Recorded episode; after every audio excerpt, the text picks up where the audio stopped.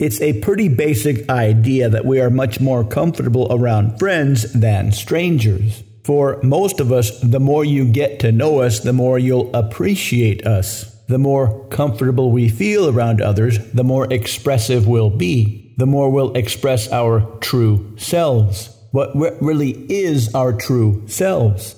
We are not static.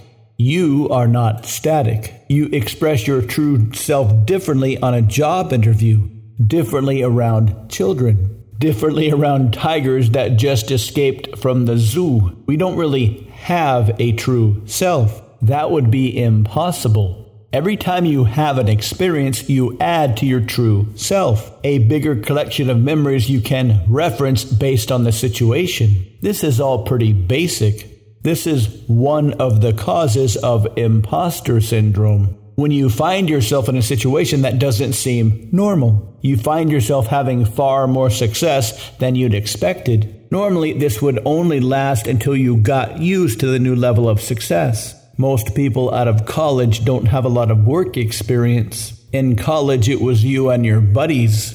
But at a real job, it's you and a lot of other people with a lot of different backgrounds. You have meetings where you need to express your opinion without dropping any F bombs. Most people simply get used to this kind of scenario because this is normal, this is what you expect. But if you got promoted to be the company president, that would feel strange, even if it was legitimate. If you had some skills you didn't know you had organizational skills, planning skills, management skills.